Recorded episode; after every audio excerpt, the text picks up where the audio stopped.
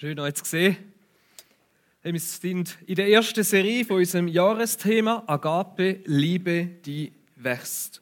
Und Agape ist eines von mindestens drei Wörtern, die es im Griechischen gibt, wo Liebe bedeutet. Wir gehen vielleicht ein anderes Mal dann ein bisschen darauf ein, was die Nuancierungen so ein bedeuten.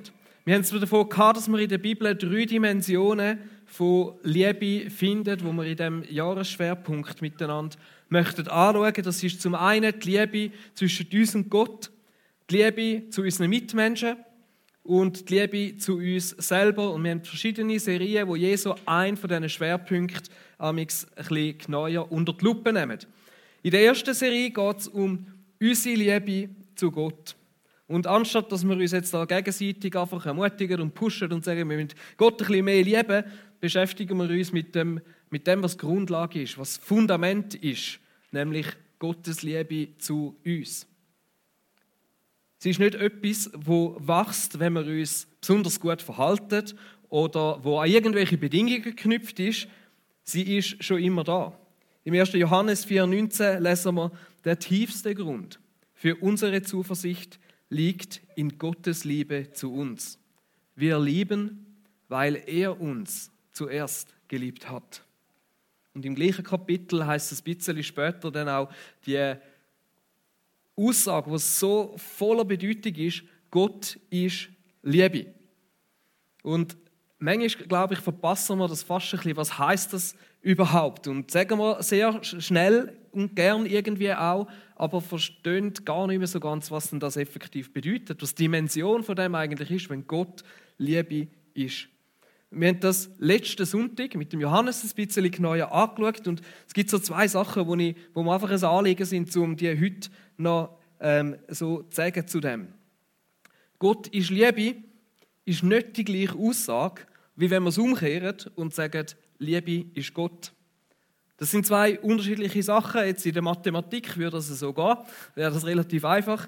Aber da geht es nicht. Es gibt viele Strömungen in unserer Welt, die so quasi sagen, alles, was irgendwie Liebe ist, das ist göttlich und ist in dem Fall gut und muss eben Gott sein. Und die Aussage von Gott ist Liebe könnte uns dazu verleiten, um das auch so zu sehen.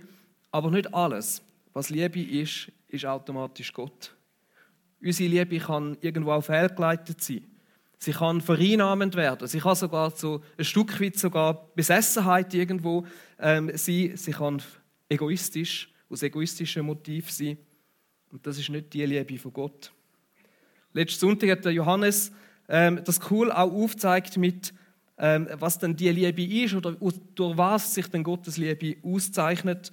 Und ich finde das ein cooler Gedanke, dass wenn Gott Liebe ist, und dann haben wir die, die berühmten Versen im 1. Korinther 13, wo Liebe beschrieben wird, wo so ein ganzes Lied ein Stück weit ist über die Liebe und dass man dann eigentlich auch sagen kann, okay, wenn Gott Liebe ist, dann ist die Liebe, die dort beschrieben wird, sind eigentlich alles auch Eigenschaften von Gott und von seiner Liebe zu uns. Und ich habe das versucht mal so ähm, zu ersetzen im Text. Ähm, vielleicht kannst du das einblenden. Ich glaube, wir haben das Leid da. Und dann kann man das auch so mal durchlesen und nicht einfach sagen, Liebe ist, sondern man könnte sagen, Gott ist. Und kann, könnte das jeder für sich vielleicht einfach mal nochmal schnell durchlesen und auf sich wirken lassen Vielleicht machen wir das, vielleicht könnt ihr das auch bei euch daheim mal machen und einfach so an durchbeten und euch vor Augen führen, wie Gottes Liebe zu uns ist. Wie Sabi schon gesagt hat, beschäftigen wir uns heute auch mit der Frage, Gott schickt seinen Sohn auf die Erde. Warum denn überhaupt? Und wir sind sehr schnell mit der Antwort, ja, aus Liebe zu uns. Logisch, oder? So, ey, du kannst in der Kids Church fragen und die Antwort kommt wahrscheinlich sofort. Aber manchmal überlegen wir uns gar nicht genau, was heißt denn jetzt das? Oder warum hat dann Gott wirklich müssen Jesus schicken ähm, und inwiefern sehen wir in dem seine Liebe zu uns? Und ich möchte ein paar Aspekte von dem mit uns allen heute ein genauer anschauen. Ich weiß nicht, wenn du an, die, an das denkst, dass Gott seinen Sohn geschickt hat, ähm, ob dir auch gerade so eine Bibelstelle in den Sinn kommt. Mir ist eine sofort pop oder die kommt auf. Es ist einer der bekanntesten Verse in der Bibel überhaupt. Für die einen ist es die Zusammenfassung von der Bibel.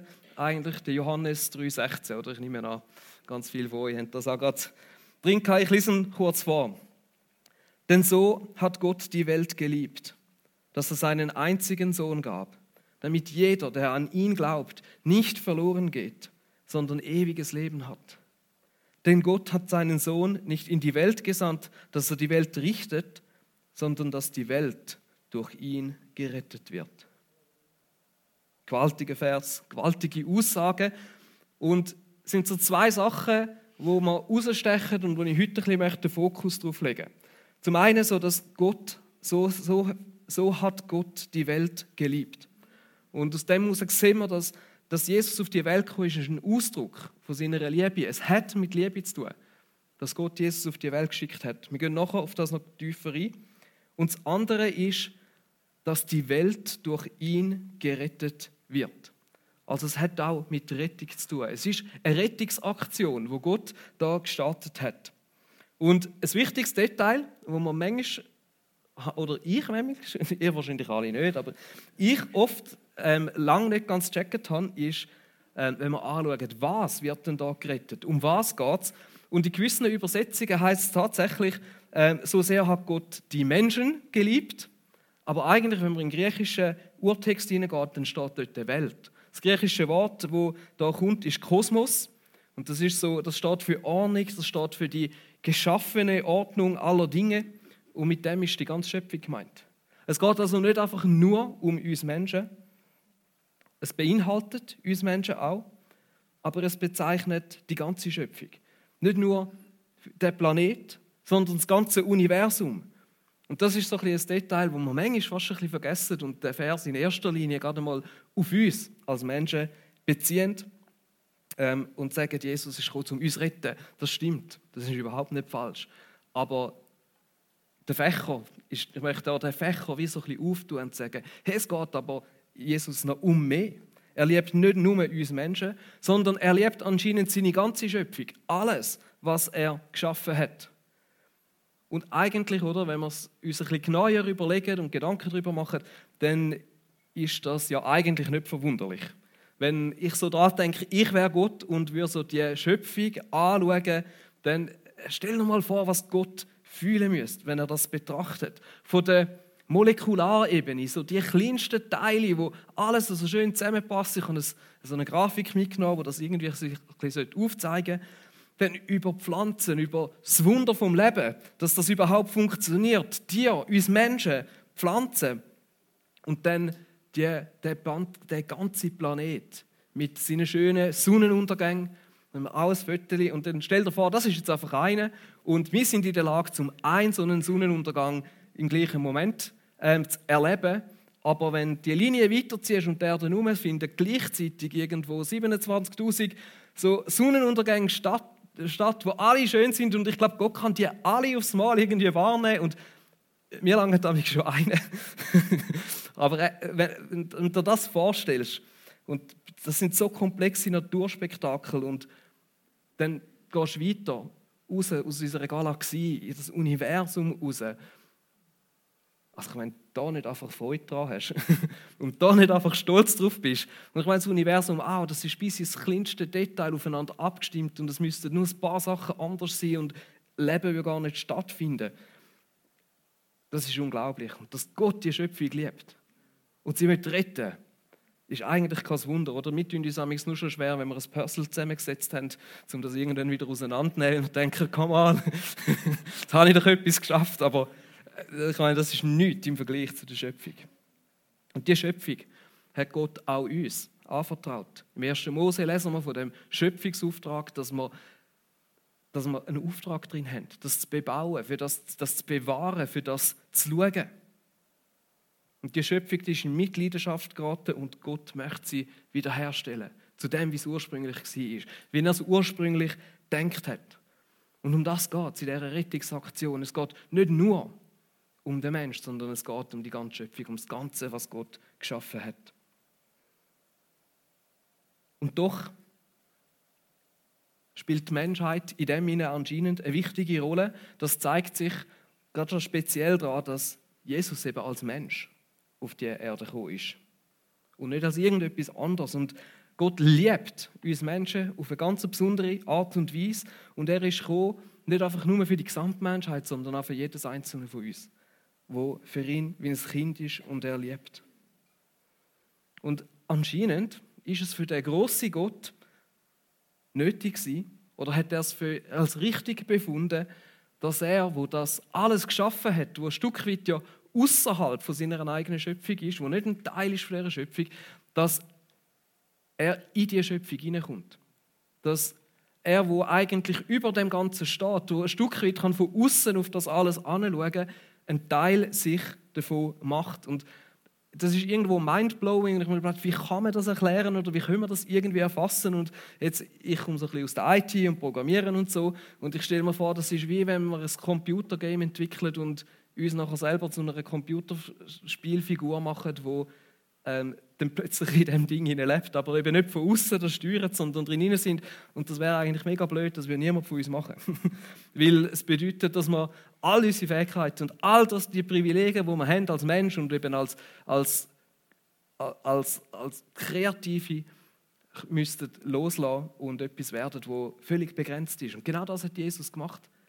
Dass er Mensch geworden ist, ist, für, für, ist eine Einschränkung von seiner Göttlichkeit und er hat sich auf das einlassen. Er ist geworden wie seine Geschöpfe, die er geschaffen hat. Und nur schon das, das ist so eine riesige Demonstration von Gottes Liebe zu uns. Es ist ihm nicht egal, was mit dieser Schöpfung und was mit uns Menschen passiert.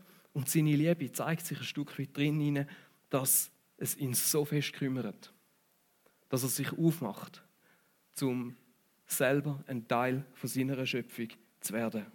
Und so ist Jesus, Gottes Liebe in Person.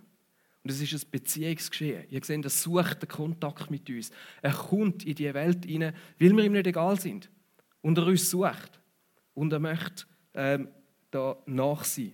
Und ich möchte diesen Aspekt spezifisch heute ein bisschen herausheben ähm, und unter so drei, drei Stichwörter, so einen Dreiklang kann man sagen, Gottes Liebe wird durch Jesus sichtbar, sie wird fassbar und sie wird erfahrbar. Und der erste Punkt ist das Sichtbare. Durch Jesus wird der Gott, der außerhalb von seiner Schöpfung ist, wo für uns absolut unverfügbar ist, wird sichtbar und ein Stück weit eben auch verfügbar.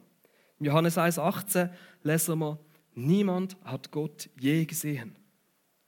Der einzige Sohn hat ihn uns offenbart. Er, der selbst Gott ist und an der Seite des Vaters sitzt. Und ein bisschen später in dem Evangelium heißt es, wer mich sieht, sieht den Vater. Also der Gott, wo niemand von uns je wirklich können sehen, der wird durch Jesus für uns plötzlich sichtbar. Er wird zugänglich. Er zeigt sich uns und zwar als Jesus. Gott macht sich selber sichtbar. Und das ist mega revolutionär. Ich weiß nicht, ich kann euch erzählen, Steffi und ich, wir sind mal auf Safari und äh, sind da rumgefahren und wir haben verschiedene Tiere gesehen. Und ich kann euch die Tiere beschreiben und kann sagen, hey, wir haben da ein Wesen gesehen, das ist unglaublich kraftvoll gewesen. Das ist so elegant gewesen. und wie sich das bewegt hat und wie schnell das das war und Jetzt, es hinkt das Beispiel, oder? Weil ihr könnt euch vorstellen, was es bei Safari so für Tiere gibt und so weiter. Aber so ein genaues Bild habt ihr nicht. Es ist für euch wahrscheinlich irgendwie so ein bisschen, und wie die Szene war, und ich kann sie euch noch weiter ausmalen, aber so ganz genau habt ihr das Bild nicht. Erst wenn ich ein, ein Bild führen nehme und das euch zeige, ändert sich plötzlich alles, oder? Ihr habt das plötzlich ganz anders vor eurem eigenen Auge. Und vieles genau das Bild davon wie das vielleicht war, die Situation dort. Und genau das ist es. Der Gott, wo man nicht gesehen hat, wo man nicht haben können anlangen oder irgendwo so genau erfahren, der macht sich plötzlich sichtbar. Und plötzlich wird so viel deutlich, wer er ist. Im Alten Testament ist Gott auch präsent Es ist nicht, dass er nicht rum war. Er war auch in Kontakt mit seinem Volk. Und trotzdem ist er irgendwie für sie nur sehr schwer fassbar gewesen. Niemand hat ihn wirklich können sehen. Am nächsten noch vielleicht der Mose. Und auch für uns ist es manchmal, auch heute, immer noch schwer, Gott einzuordnen, Gott irgendwo zu erfassen. Und manchmal sind wir, sind wir konfus, wie denn der Gott wirklich ist. Auch gerade wenn wir im Alten Testament Sachen lesen und dort manchmal irgendwie uns nicht sicher sind, ja, ist jetzt ein zorniger Gott oder nicht und wieso hat er das gesagt und hat er das überhaupt so gesagt oder gemeint und das ist das, wo niemand hat Gott je gesehen. Seine Auswirkung ist da. Man hätte ihn können ein Stück weit auch erleben, hören von ihm, aber gesehen hat man nicht. Und dann hat sich Jesus hat sich Gott der ganzen, Welt, der ganzen Menschheit gezeigt und auf eine ganz neue Art und Weise eben fassbar damit angemacht. Und das ist eigentlich das Krasse. Er hat sich nicht einfach nur irgendwo eine bessere ähm, Offenbarung von sich gegeben, sondern er hat sich ganz persönlich in die Geschichte der Menschheit verankert und hineingeschrieben. Also nicht einfach nur, ja, ich erzähle euch jetzt noch ein bisschen mehr über mich und gebe euch ein genaues Bild, sondern er ist konkret in unserer Geschichte ein historischer Fakt geworden. Er hat sich in das hineingeschrieben und hineingelassen und sich mit dem eigentlich auch mega, mega festgelegt, wie das er ist. Und gesagt, ja, so bin ich. Und da, in dieser Zeit, habe ich gelebt und habe mich erfahren Und damit auch klar gemacht, hey, ich bin nicht nur eine Theorie, ich bin nicht nur eine Idee, ein Mythos, sondern historisch bezeugte und verlässliche Realität. Das ist wie wenn man von etwas, wo ähm, andere einem erzählt haben, oder bei du hast auch so austauschen mit anderen und sagst, hey, ja, dort und dort hat es ein paar Leute und so weiter. Aber wirklich glauben kannst du erst, wenn das eine ein Beweisfoto zeigst und sagt, schau, dort, genau, dort musst du hin, dort habe ich es gesehen, heute war es dort. Und das macht ihn mega vertrauenswürdig. Er hat sich festgelegt für uns, unsere Geschichte der Menschheit. Er ist nicht irgendwo schwammig und sagt sich so, hey ja, soll jetzt mal ein bisschen darüber rätseln, wie ich vielleicht bin und sich irgendwie ein bisschen Gedanken machen, sondern er sagt, hey nein, ich versuche mit größtmöglicher Deutlichkeit mich ihnen zu zeigen, damit sie ein besseres Bild sich machen können, wer ich wirklich bin. Er ist konkret geworden. Und eigentlich ist das so ein genius Move. Ich meine, wie könnte sich Gott uns besser zeigen, als wenn er einer von uns wird? Das ist die Sprache, die wir verstehen. Das ist die verständlichste Offenbarung von, Gott, die wir irgendwie haben können, wenn er selber Mensch wird. Wenn er selber sich zeigt als etwas, wo wir kennen, wo wir verstehen, wo wir die gleiche Sprache reden.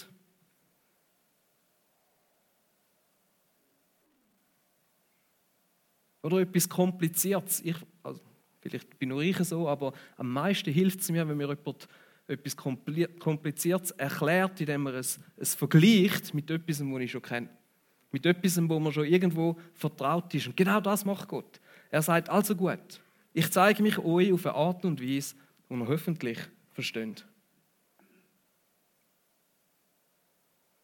In Kolosser 1,15 heißt es, der Sohn ist das Ebenbild des unsichtbaren Gottes, der Erstgeborene, der über der gesamten Schöpfung steht. Er ist das Ebenbild. Nicht einfach nur ähnlich, sondern anscheinend ein Ebenbild. Ein genaues Abbild von wie Gott ist. Und ich glaube, die Aussage, die wir in dem machen können und wo ich glaube, wo mir mega geholfen hat, ist, Gott ist nicht Mensch geworden, um irgendwie selber noch herauszufinden, was es bedeutet, ähm, Mensch zu sein, sondern er ist Mensch geworden, um uns zu zeigen, wie das er ist. Er hat sich uns so genau wie möglich zeigen. Ich weiß jetzt, das Ganze ist jetzt vielleicht für die einen ein bisschen gar theoretisch gewesen. ähm, aber ich möchte noch darauf eingehen, was denn das jetzt auch für uns kann heißen. Jesus ist Mensch geworden, dass du Gott erkennen kannst, dass du dir ein besseres, ein neues Bild kannst machen, wer der Gott ist. Und das gibt uns Sicherheit um zu wissen, ja, so ist der Gott. Er hat sich uns gezeigt.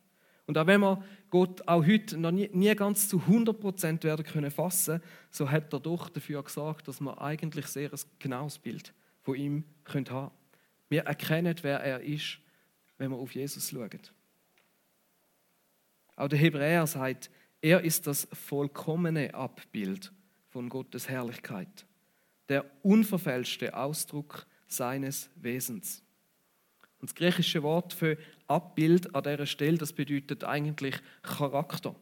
Und es kommt nur an dieser Stelle in der Bibel vor und bedeutet, dass man in Jesus ein perfektes Abbild von Gottes Charakter haben. Von der ganzen Art und Weise, wie er ist. Und das bedeutet, wenn du dich manchmal fragst, wie Gott ist, hey, dann schau auf Jesus. Wenn du wissen willst, wie Gottes Charakter ist, wie er handelt, wie er über Menschen und andere Sachen denkt, dann dürfen wir zu Jesus schauen. Und wenn wir vielleicht manchmal Mühe haben mit Aussagen, vielleicht auch aus dem Alten Testament, und manchmal uns nicht sicher sind, was uns jetzt das über Gott sagt, dann dürfen wir es durch Brüllen von Jesus anschauen. Dann dürfen wir sagen, okay, Gott ist so, wie sich Jesus uns gezeigt hat. Und können durch diese Brüllen anschauen, die Stellen, wo uns vielleicht schwierig fallen.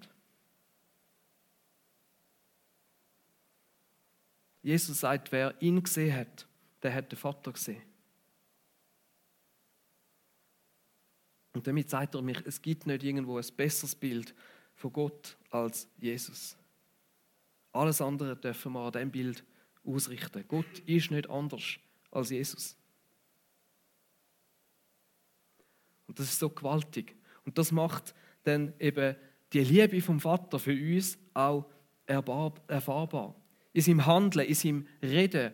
In dem von Jesus werden, wir oder können wir die Liebe von Gott zu uns besser verstehen. Und jetzt wird es nochmal ein bisschen theoretisch, ganz kurz. Also wenn Gott Liebe ist, jetzt im Sinne ein bisschen von einer Gleichung, und Jesus und der Vater eins sind, dann kann man eigentlich wie eine Gleichung machen und sagen, dann ist Gott gleich Liebe gleich Jesus. Und dann kann man auch sagen, dass Jesus eigentlich Liebe in Person ist. Darum sagen wir das amigs. Liebe ist eine Person, ist Jesus. Und an dem können wir und, und wenn wir ihn anschauen, wie er gehandelt hat, wie er mit Menschen umgegangen ist, dann sagt uns das enorm viel über die Liebe. Ich glaube, wir alle sind uns bewusst, dass Liebe sich nicht einfach durch schöne Worte zeigt. Und dass man irgendwo coole Theorien ähm, aufstellt und Sachen verspricht, sondern Liebe zeigt sich dort, äh, zeigt sich schlussendlich in Taten. Oder wenn Steffi mir noch so oft sagt, dass sie mich liebt, aber ich das aus ihren Taten heraus nicht spüre, dann ist irgendetwas schräg. Es muss Taten und das, was man sagt, muss zusammenpassen. Und Liebe zeigt sich immer in Taten. Und Jesus ist mega konkret erfahrbar für die Menschen um ihn herum. Seine Liebe hat sich in Taten gezeigt, nicht nur in Wort. Und was, man, was auffällt, wenn wir anschauen, was das für Taten sind, wem sie gehalten haben, dann sehen wir, dass die Liebe nicht einfach nur für ein paar Auserwählte oder für ein paar besonders gute Menschen war, sondern dass sie sehr oft sogar gerade denen besonders gehalten hat, wo es in den Augen von anderen nicht verdient haben. Kind zum Beispiel, die in der damaligen Zeit kein Ansehen hatten. Und wo er sagt, hey, lasst Kind zu mir kommen, hindert sie nicht daran, weil ihnen, genau solche wie ihnen, gehört das Reich Gottes. Aussätzige und Kranke, wo er Mitleid mit ihnen hatte wo er sich nicht vor ihnen gescheucht hat, ihnen nicht aus dem Weg gegangen ist, sondern im Gegenteil, sie geheilt hat. Und auch Sünder, wie Zöllner oder Prostituierte oder teils Betrüger. Er hat mit ihnen gegessen. Er hat sich von ihnen einladen lassen, hat sich mit ihnen blicken lassen und hat ihnen vergeben, das, was sie gemacht haben. Jesus ist mit einer guten Nachricht gekommen gute Nachricht ist nichts anderes als Evangelium. Und zwar, dass Gottes Liebe allen Menschen gilt. Sie gilt Armen, sie gilt Reichen, den Guten, den Schlechten, den Bildeten oder weniger Bildeten, den Kranken oder den Gesunden. Und seine Liebe gilt dir ganz persönlich. Heute an diesem Morgen. Ein Bild, wo die Bibel uns immer wieder zeichnet, ist das von Jesus als einem guten Hirt. Ein guter Hirt, wo jedes von seinen Schafen liebt und ihm nachgeht. Wir lesen zum Beispiel in Matthäus 18 ähm, so, ein, so ein, Gleichnis, wo genau das Bild in dem Sinn macht. In Matthäus 18, Vers 10 Vers bis 14, ich lese es euch vor. Was meint ihr? Wenn ein Mann hundert Schafe hat und sich eins davon verläuft, was wird er tun? lässt er nicht die 99 auf ihrer Weide in den Bergen zurück, um das verirrte Schaf zu suchen. Und ich versichere euch, wenn er es dann findet, freut er sich über dieses eine mehr als über die 99, die sich nicht verlaufen hatten. Ebenso will euer Vater im Himmel nicht, dass auch nur einer, und sei es der geringste, verloren geht. Und an einer anderen Stelle sagt Jesus vor sich selber, ich bin der gute Hirte. Ich kenne meine Schafe und meine Schafe kennen mich. Genauso wie der Vater mich kennt und ich den Vater kenne und ich gebe mein Leben für die Schafe her. Wir gehen auf den Aspekt, dass Jesus sein Leben für uns angegeben hat, in zwei Sündigen, dann klickt euer darauf ein. Aber es ist so ein grosses, so ein gutes, so ein schönes Bild von dieser Liebe Gottes. Wenn er uns liebt. Wenn er sich nicht schade ist, zum Mensch werden und das Verlorene, vielleicht auch das Davongelaufene, suchen.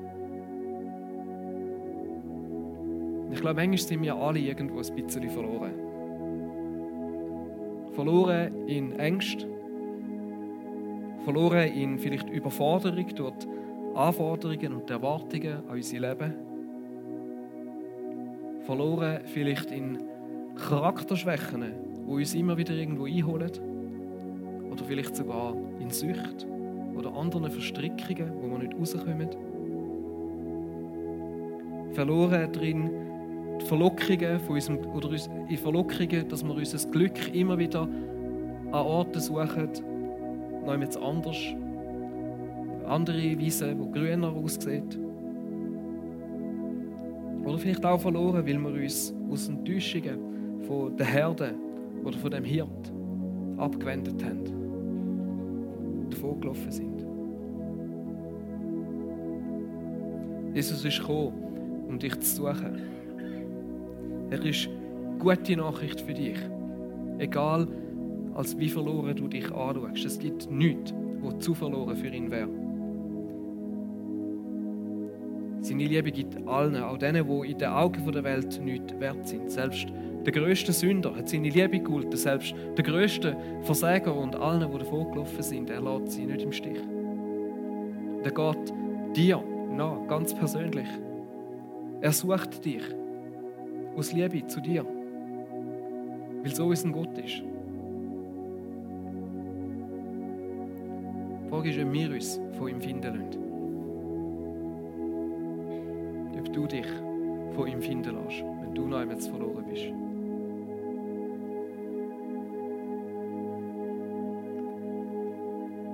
Möchte beten.